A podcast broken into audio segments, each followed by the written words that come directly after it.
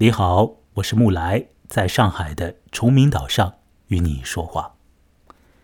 这个夜里，我们要来聊一个名字叫做圣西尼的故事。它来自于一本叫做《地球上最后的夜晚》的短篇小说集，作者是出生在智利，早年就去了墨西哥，后来又到欧洲游历的罗贝托·波拉尼奥。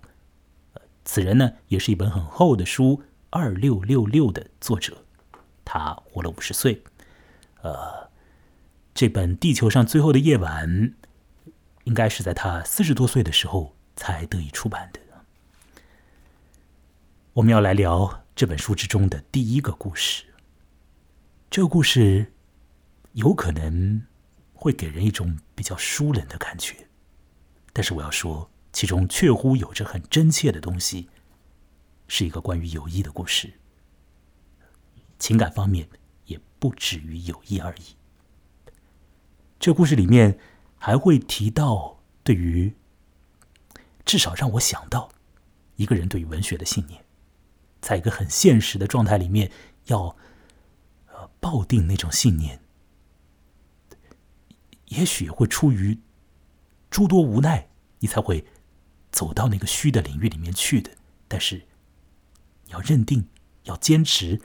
某种啊，对于文学的信心还是不容易的。我们想来聊聊这一点。这个故事也会提到相当现实的一些影子，讲到流亡作者，讲到作家在故国活不下去，讲到南美洲的集权政府以及一些暴力的状况，比如说万人坑。好像说了很多沉重的东西。事实上，这故事里面也会有一些冷调的幽默感。与我要来一同聊这个故事的是人在广州的黄文杰。黄文杰，你好。木兰，你好啊。我刚刚的开头是不是太沉重了？我觉得不错啊，还可以啊。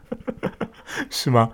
啊，这个故事我在一开始读到的时候，我的感觉是。这是一个写给有一些阅读经验的人的故事，甚至于是写给那些曾经呃很信誓旦旦的想要去搞一些创作的人看的故事。你有过一些阅读经验，并且你你自己多多少少写过一些东西的时候，好像会更能够接近这个故事里面的某一些层次里面的所透露出来的某种东西。那我自己呢，呃，也自己平时会写点东西。那黄文杰呢，也是一个曾经在过去的一段时间里面，他写好多东西的一个人。而且他写完之后，不是把他们放在自己的某一个网站上啊，或者自己的微信公号里啊等等。他没有微信公号，他是拿了这些东西去投稿，他到处投啊，这边投一点，那里投一点，投在很正式的地方，也投到一些呃，其实很荒唐的某某一些的什么。呃，微信公号啊之类的，到处投啊，呃，A P P 也投，甚至于香港文学杂志他也投。那些杂志要求说你投的必须得是英语的，然后黄文杰就吭哧吭哧的把自己写的一些 比较短的东西，自己把它译成英文了。我知道，黄文杰英文方面其实也不得法，但是他就很累的把它弄成英语，然后再投到香港去，呃，甚至于他还想去投到美国去。黄文杰不停的投稿，呃，是这样吗？我有没有说错？对啊，嗯。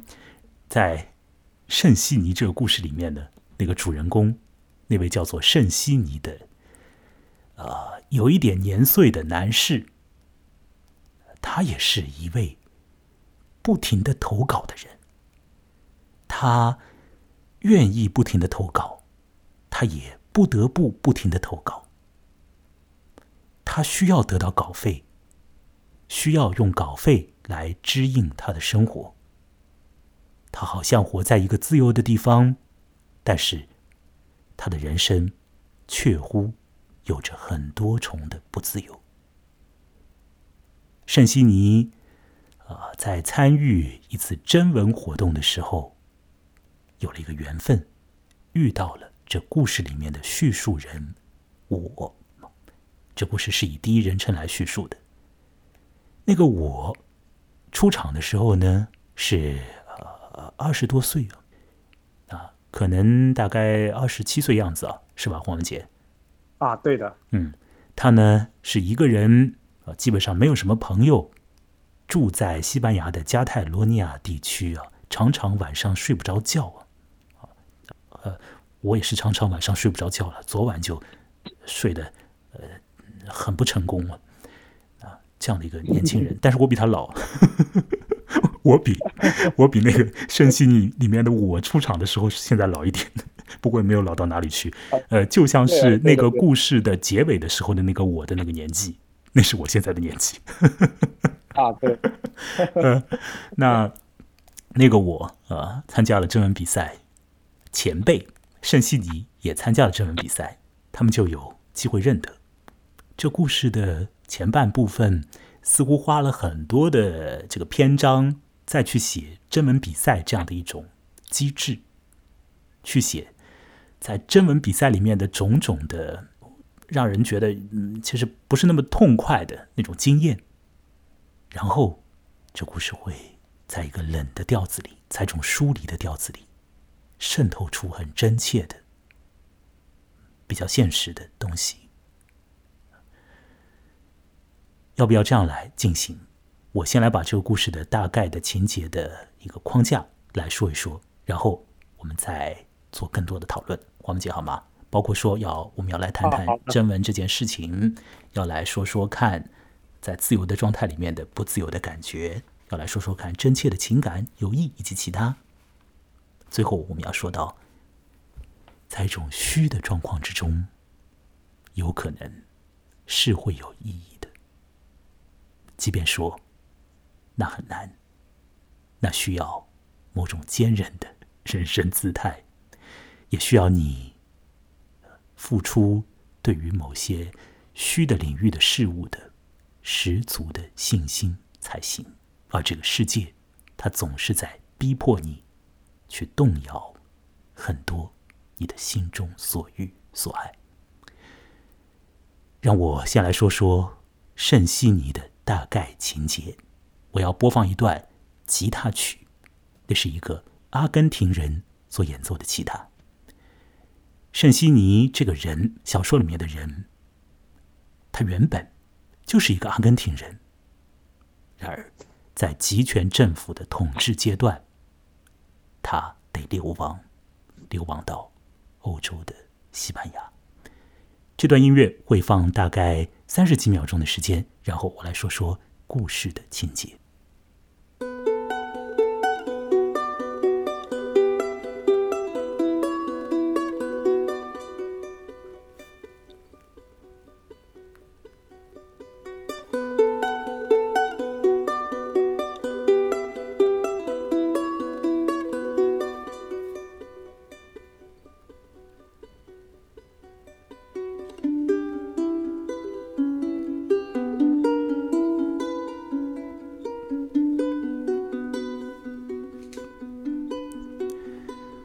故事的一开头，呃，叙述人我就向读者交代说，他与圣西尼发展友谊的方式，毫无疑问非同寻常。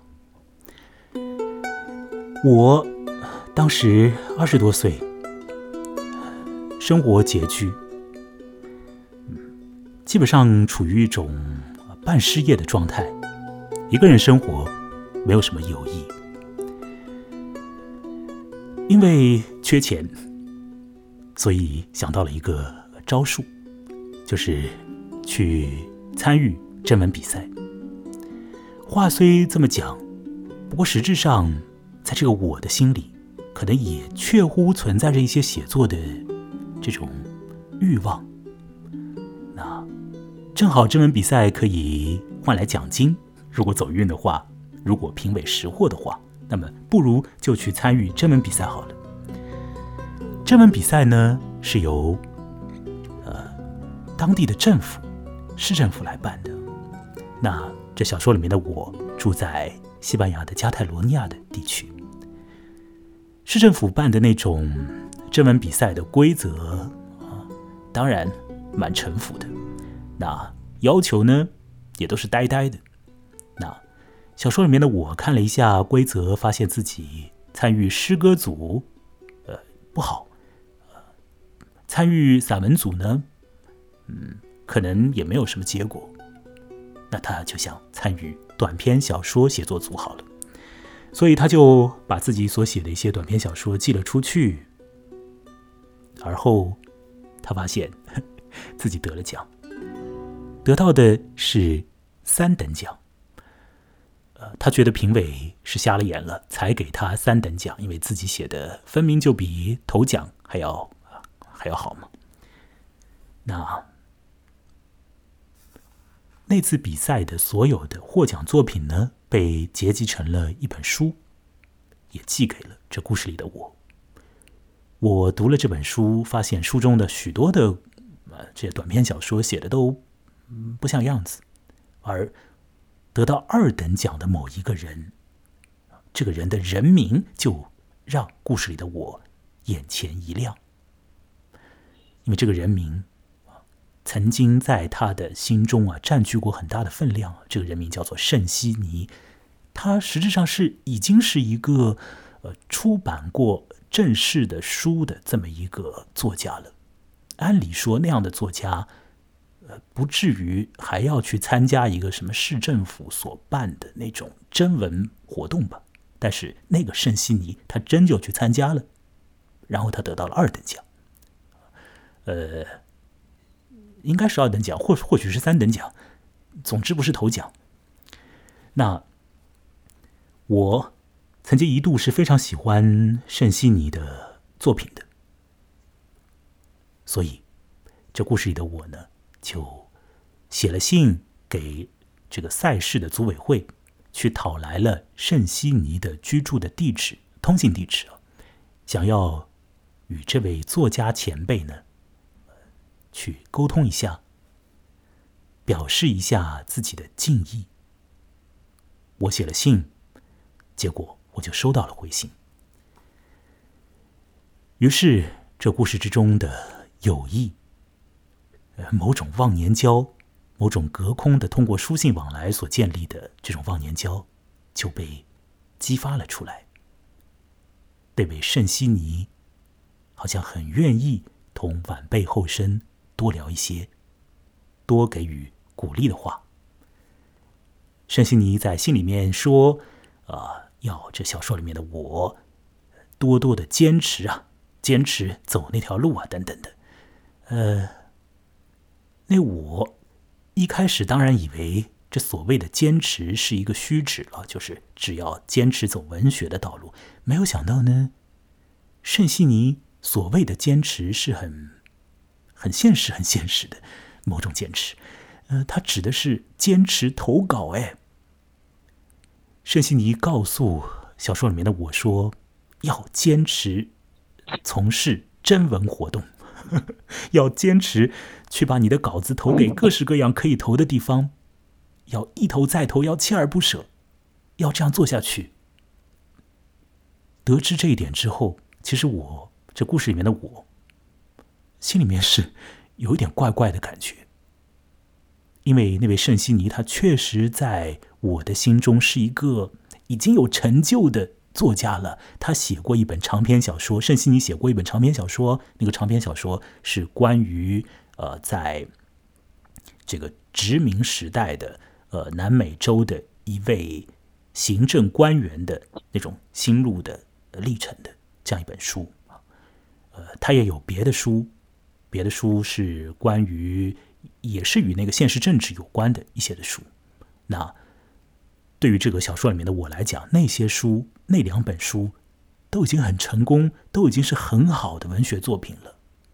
已经有了那样的书，还要去参加征文比赛，还要去鼓励别人去不停的参加征文比赛，甚至于圣西尼还跟小说里面的我讲说，要请托那个我帮助圣西尼去参与征文比赛。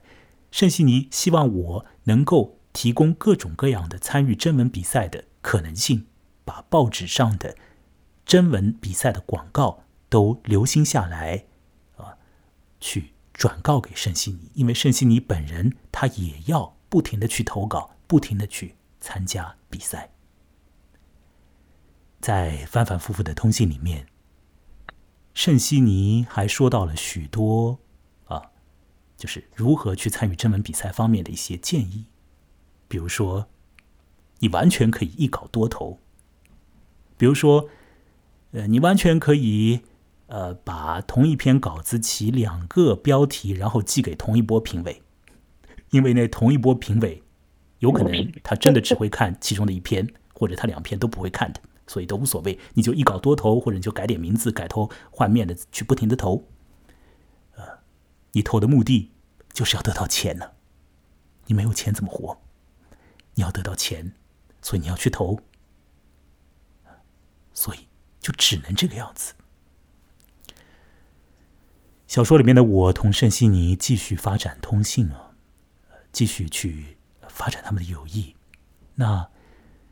从一开始的那种向一个前辈致敬，到后来的忘年交，再到后来觉得圣西尼怪怪的，呃，这个小说里面的我又帮助圣西尼做很多事情，提供给他征文比赛的某种线索啊，某些的广告上面的信息啊等等的，这样一点点，这样这个时间过去，呃，两个人聊的大概也就多了起来，也聊到了家庭嘛，聊到了圣西尼的家庭。那圣西尼就说到了，呃，他自己呢，现在是住在西班牙的，呃，这个首都。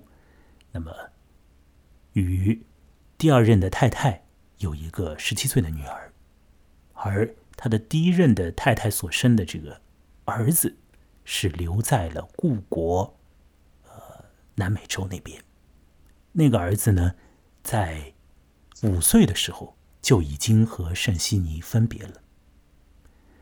那个儿子，呃，要比小说里面的我年长一些，呃，有三十几岁。那么成年以后呢，那个儿子一直在从事着呃新闻方面的这种工作。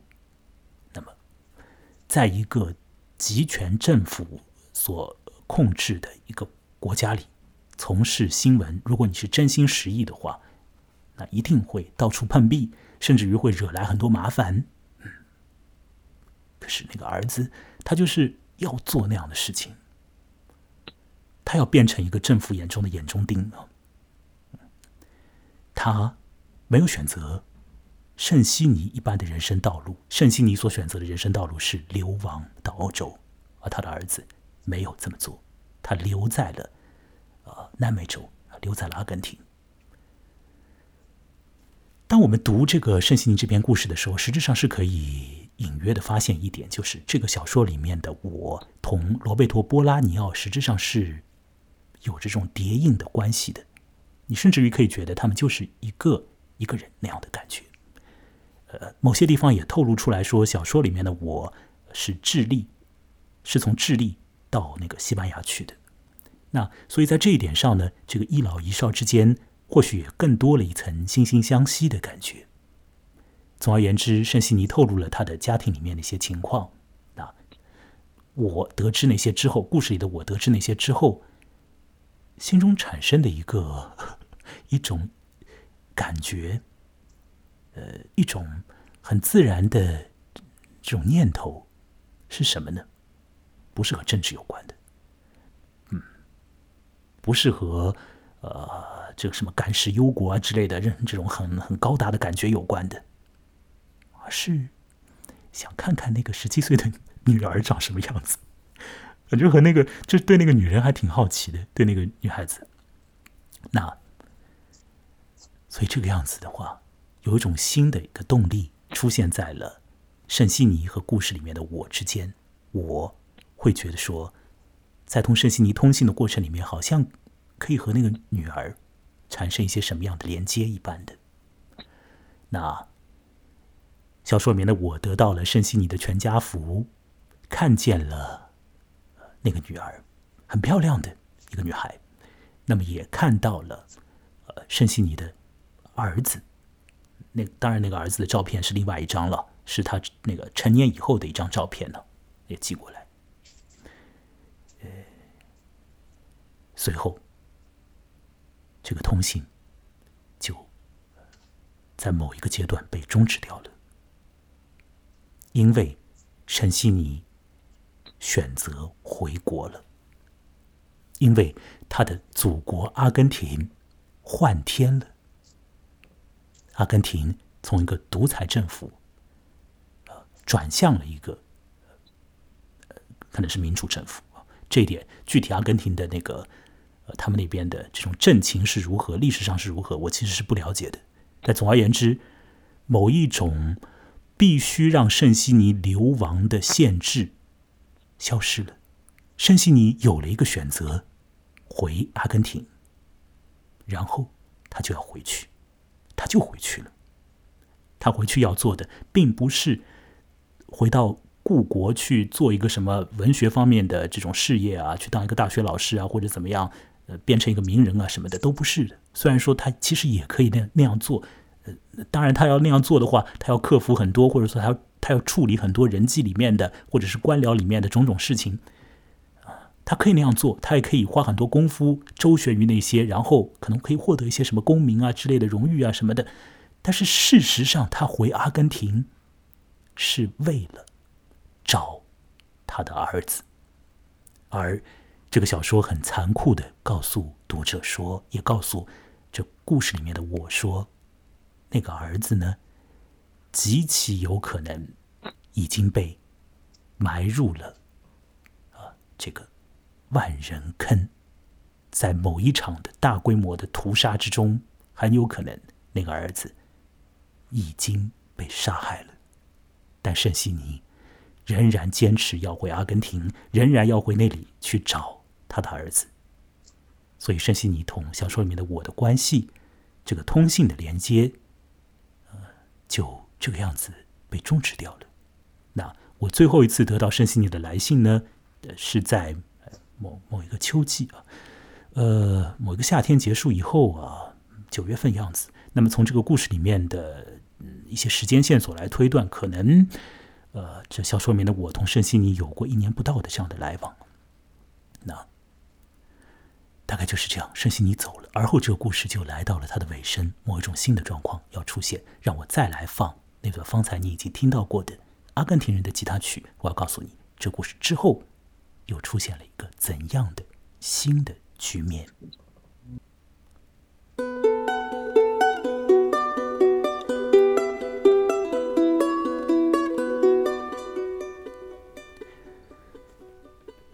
又过了一两年的时间，小说里面的我，呃，从报纸啊之类的渠道上得到了一个噩耗。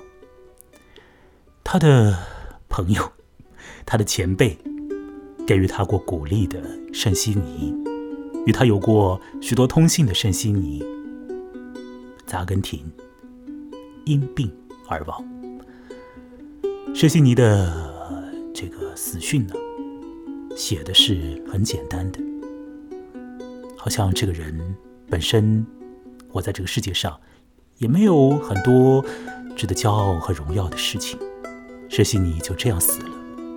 死讯就如此传来，那故事里面的我当然会感到伤感，毕竟他俩的友情一定是真实的和深切的。不过又能怎么办呢？所以日子继续过下去，又过了又过了一段时间，也许有几年吧。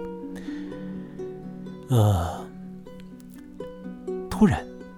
在我所住的住家里面来了客人，那是一对陌生男女，呃，也不能说陌生，因为那个女人 是小说里面的我一眼就认得出来的，那就是圣西尼的女儿。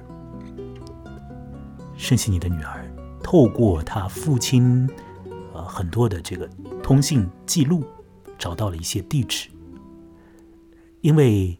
当时的一个女儿呢，要与某一个男人，也许是她男朋友，一同到那个加泰罗尼亚地方呃地区啊，去去就是经过一下那个地点，所以他就找到了一个那边的地址。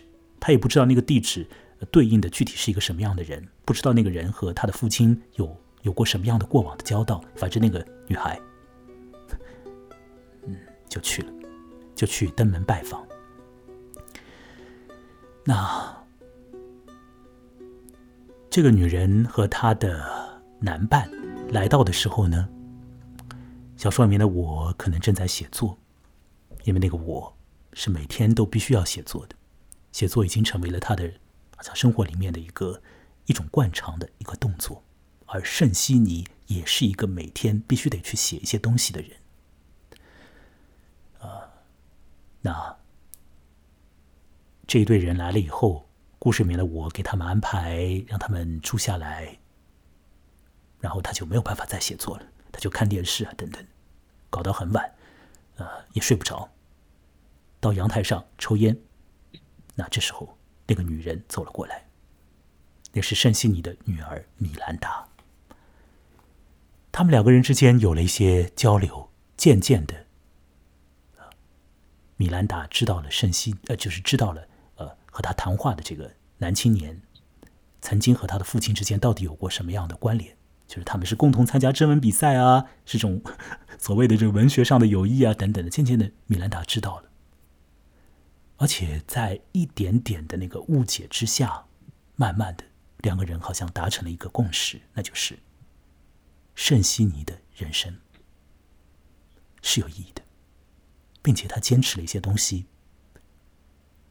并没有错，并没有什么就是可以去要去指责的一些地方啊，等等的。而圣西你写的东西也是好的，就是在那样的状态之下，那两个人好像升起了一个新的感觉，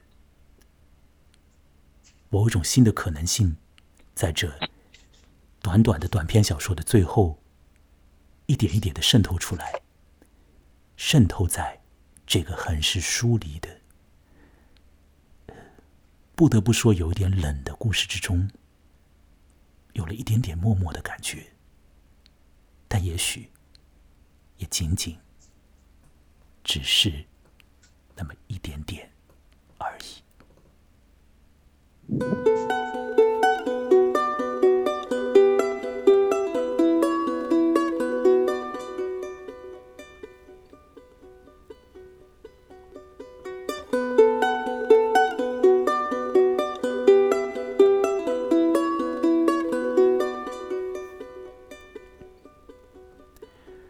好啦，故事已经说完啦，黄文杰，你还在吗？啊，在的。嗯，呃，事实上，我还是以我的方式来说了这个故事了。故事本身的调子，并不是像我刚才的叙述的那个调子那样那个样子的。嗯，我觉得故事本身的调子更加的这个置身事外一点，但是在那种就是隔开的感觉里面。也可以明明可见一种，呃，真切的情感。比如说，对于那个女孩米兰达的一种向往，那，当然是很真切的。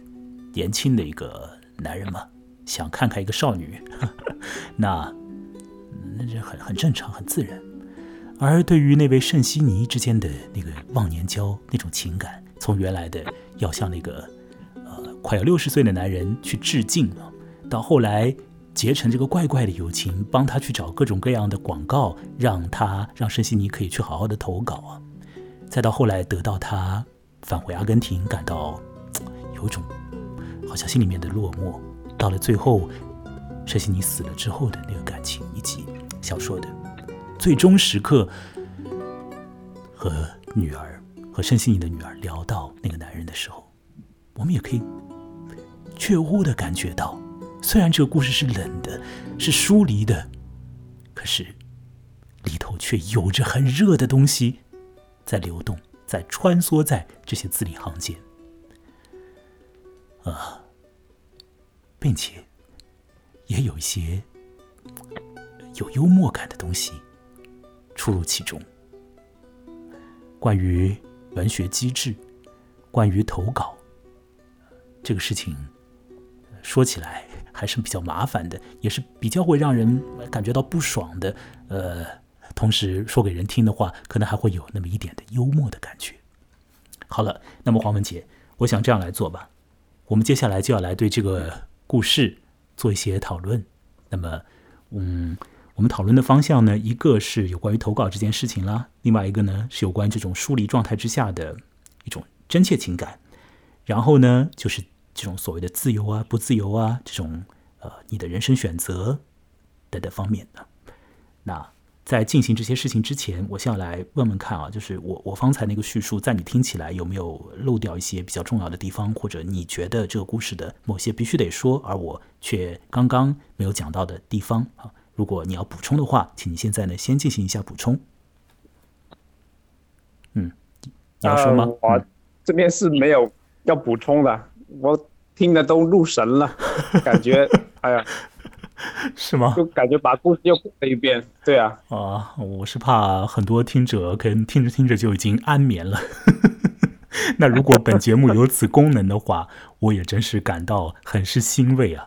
因为如果我可以听着我自己的故事睡着的话，就听着我自己说故事睡着的话，那对我来说是真是很大的帮助啊。因为我总是睡不着。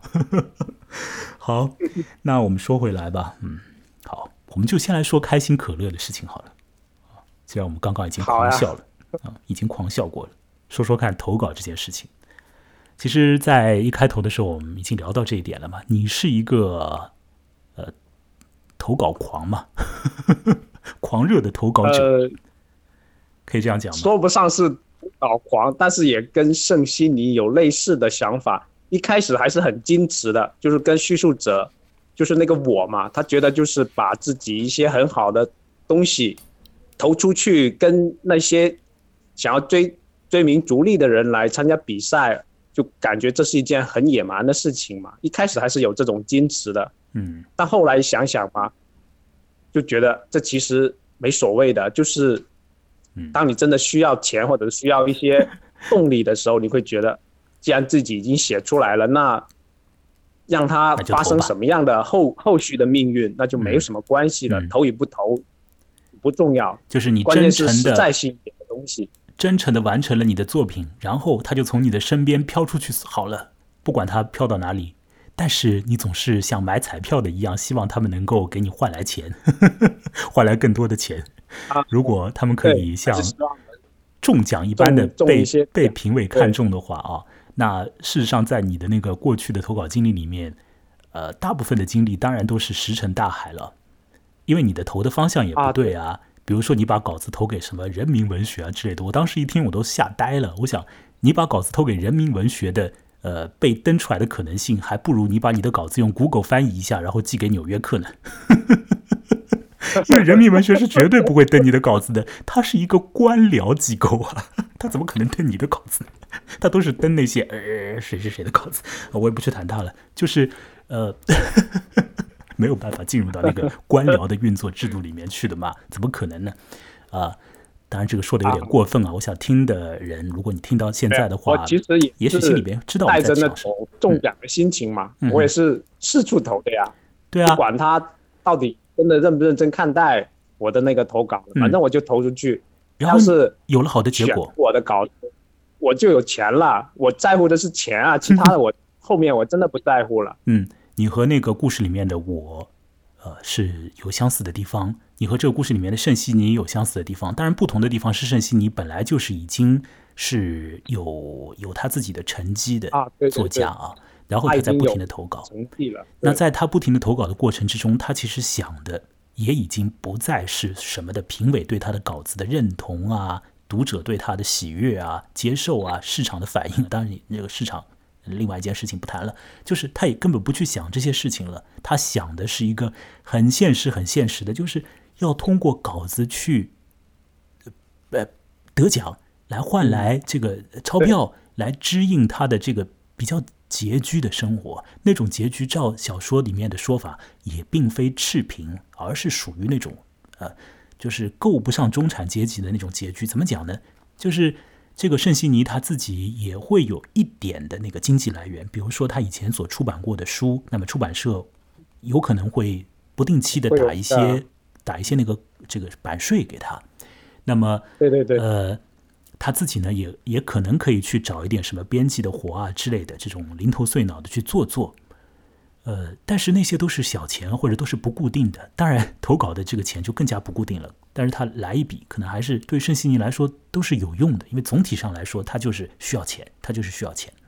那这个小说里面有个地方，我觉得还还可以反映就圣西尼的那个生活的这种呃尴尬的状态，就是圣西尼与他的第二任的太太和他的女儿住在那个西班牙的首都的那个房子啊，要比两室厅吧。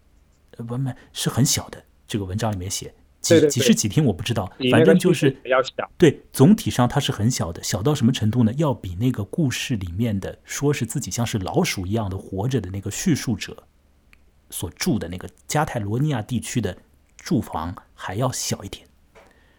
所以圣西尼在那样的那个小小的那个空间里面，局促的状态里面，他自己的那个创作的一个氛围啊、环境啊，肯定也是差强人意的。压力大的，对，他要在厨房里写作，等等的，嗯，好。说到投稿这件事情呢，我刚刚已经说过了，有些地方呢千万不要投啊，投了也是白投。那那个还还有呢，就是说现在在我们现在这个环境下，实质上我我自己的感觉啊，是投稿呢已经是怎么讲，就是明日黄花的事情，呃，已经过去了，就是以投稿来作为一种主要的让你的。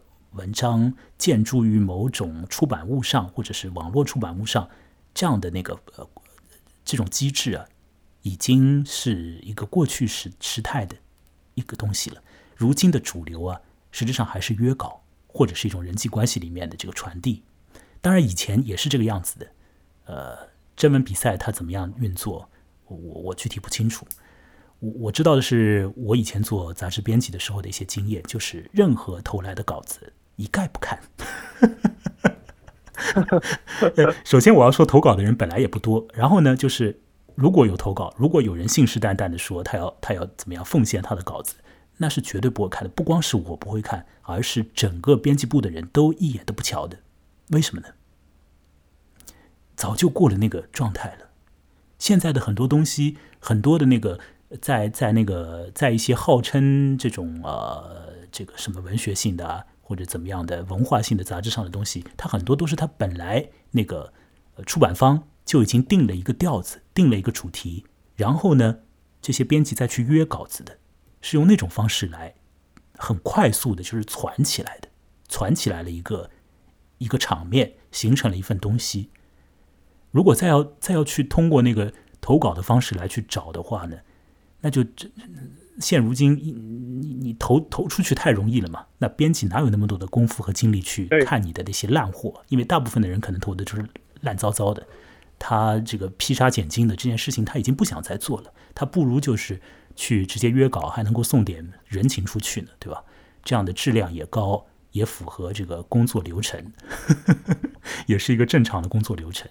所以说，在我们现如今的情况之下，我是觉得投稿这件事情本来就是已经是有一点点尴尬的那种状态，呃，是一种过去时态的一个状态。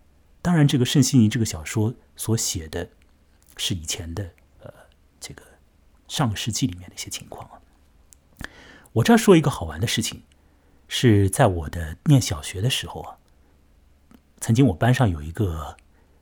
呃，很向往写很好作文的女同学，她呢和班上的所有的同学讲，他参与了一个全国性的征文比赛，写了一篇以雨为主题的小作文，得到了入围奖。呃，入围奖里面的优等。哎呀，那全班同学大部分当然对他的这个宣称完全不屑一顾了，谁在乎你得不得奖啊？但是我还是很起劲的，因为我 我也好像很想看看好看的东西。然后呢，那个语文老师当然更起劲了，语文老师激动死了，他疯狂的激动啊！他把这个消息告诉了谁？告诉了校长，告诉了教导主任。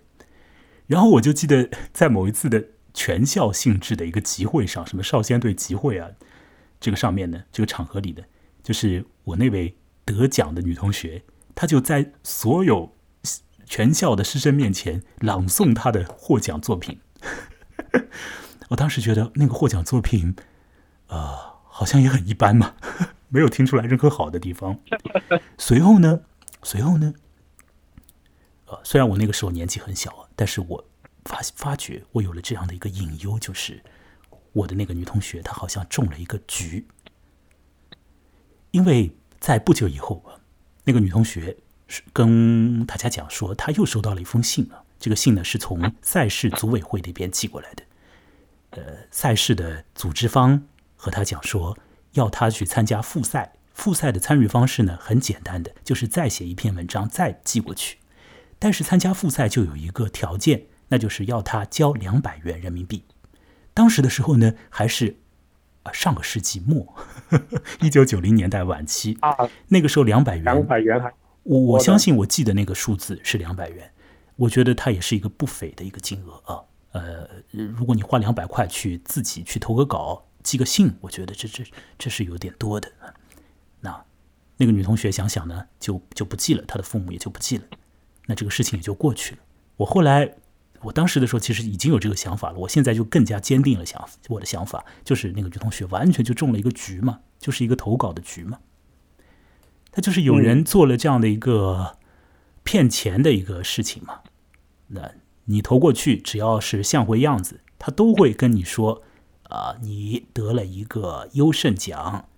嗯，优胜奖里面的还算是不错的，有机会参与下一场的比赛，请你交两百块钱来。那说不定有人就真的交了，那可能还有决赛呢，是吧？哎呀，我总是以这种恶意来揣测那些对于文学有热情的组织方啊，啊，我真是又犯了口业。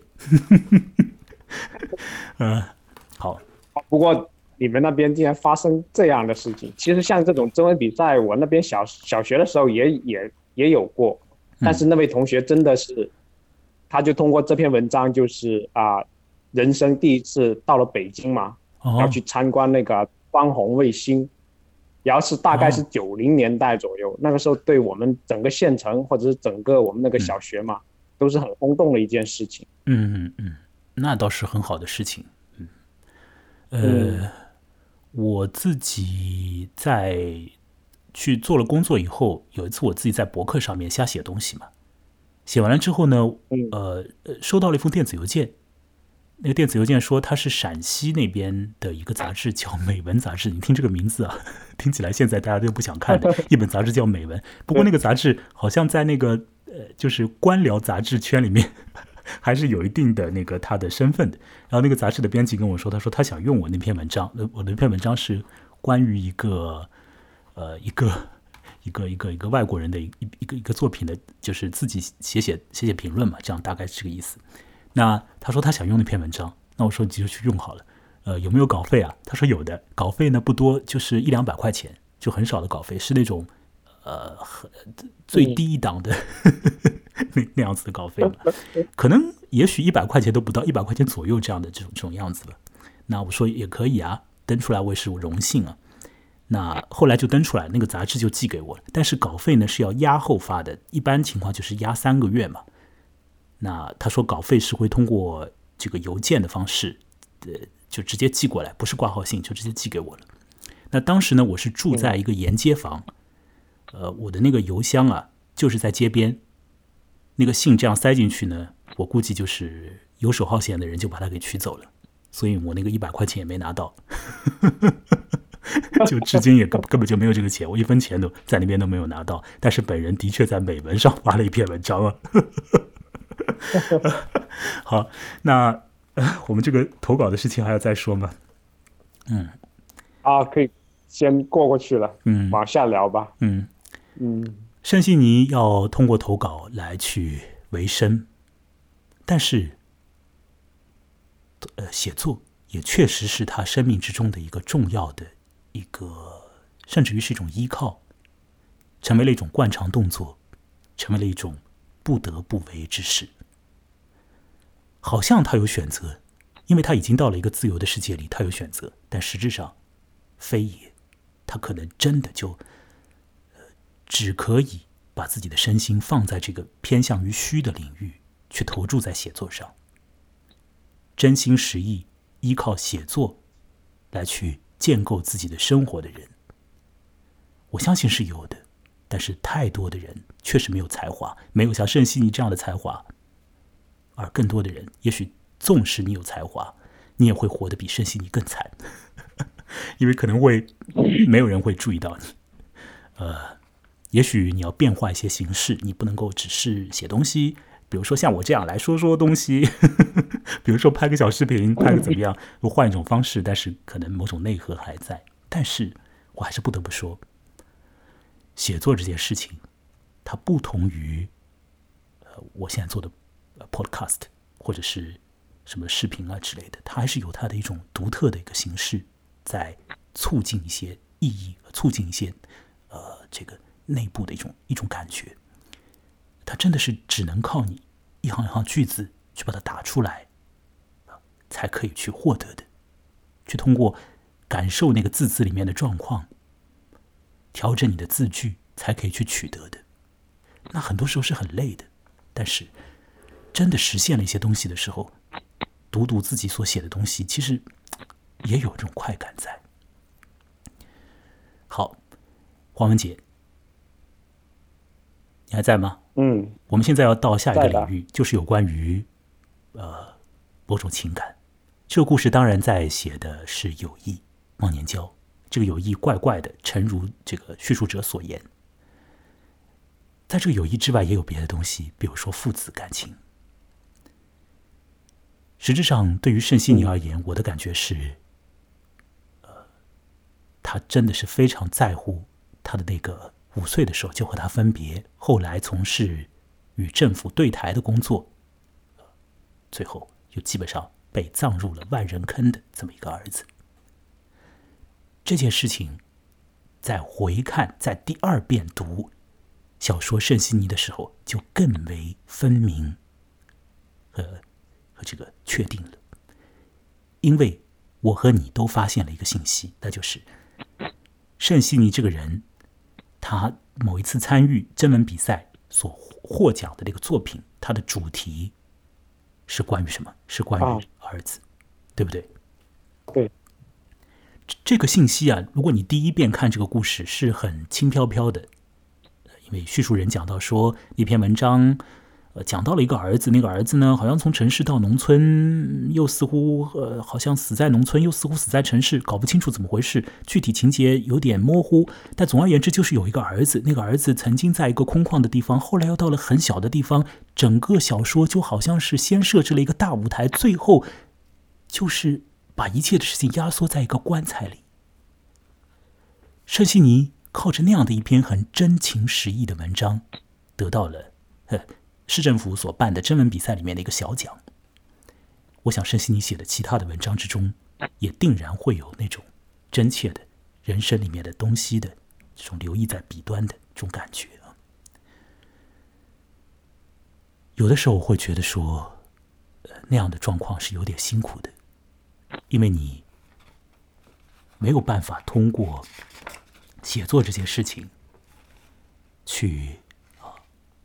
寻求自我实现，去寻求一些更远大的事，或者甚至于没有办法通过写作这件事情来畅畅快快的、单纯的玩味一些形式上的乐趣，而是你还是被自身的很强的、很深切的一些经验和情感所带动的。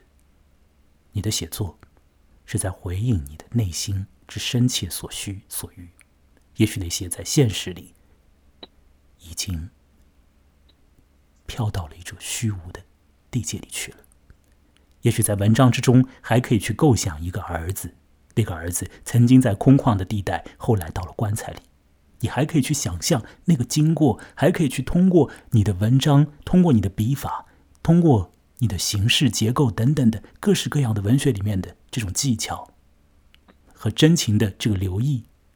来建立起一个过程，可是，在现实之中，儿子五岁走了，然后他做了记者，然后，然后他和你断了音信，他死了，他死在哪儿都不确定。别人说他死在了万人坑，基本上可以做一个 DNA 测试吧。我想当时可能也可以做，不过可能也颇费周章，也要花很多的成本。但总而言之，基本上现实里面的儿子是这个样子就飘开了。现实是那么样的虚，而虚构的世界，又好像给出了一个承诺，让你可以在里面玩味一些你自己在这个世间已然失去的深切的感觉。呃，黄文杰，我想在这里面有一个情况啊，就是有一些的作者，他的确是一直在用他的写作很真诚的去回应他的生活的，把他的写作和他的具体的生活拉得非常的紧密。另外，有一些作者实质上是可以以一个比较远离一些的方式，比较疏离一些的方式去创造一些东西。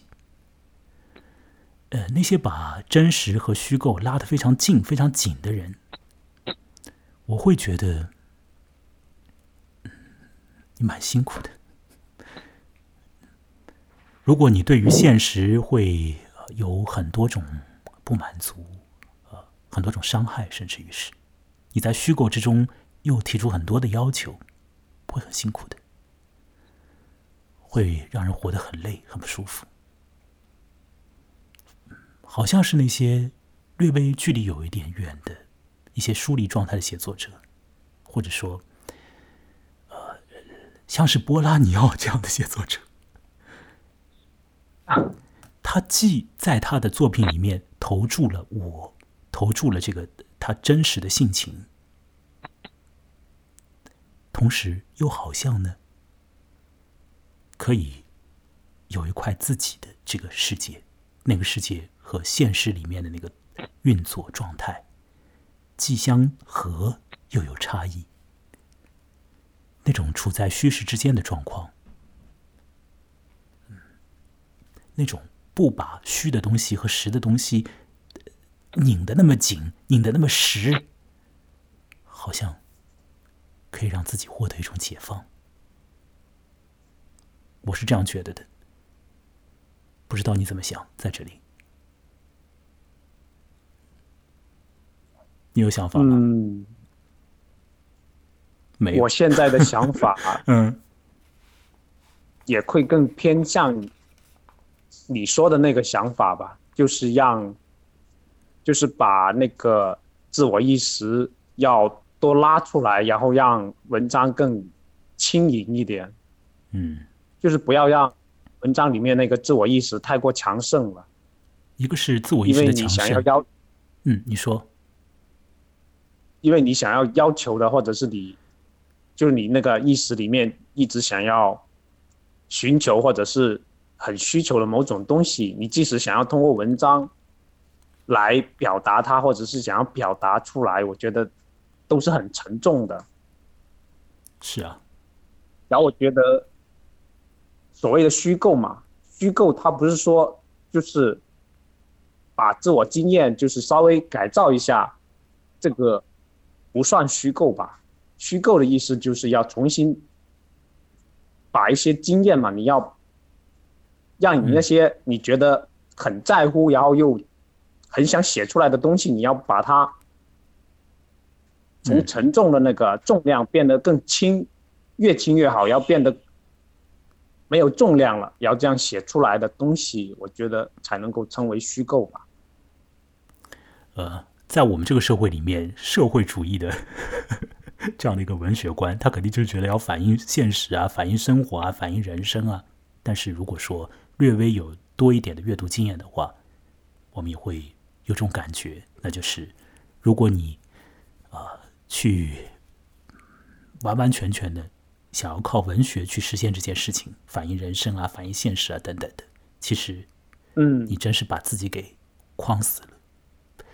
呃，我不想说圣西尼是把自己给框死了，因为这里个这个这个小说里面有一个很重要的一个信息，就是说圣西尼给他的那个儿子啊起了这个名字，那个儿子的名字呢和卡夫卡的小说《变形记》里面的名字，这个主人公的名字是有着相似之处的。后来到了小说的末尾，当那个故事里的我同圣西尼的女儿有了会面之后，那个女儿也。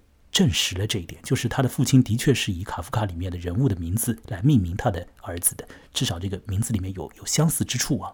那么这个信息其实是蛮重要的。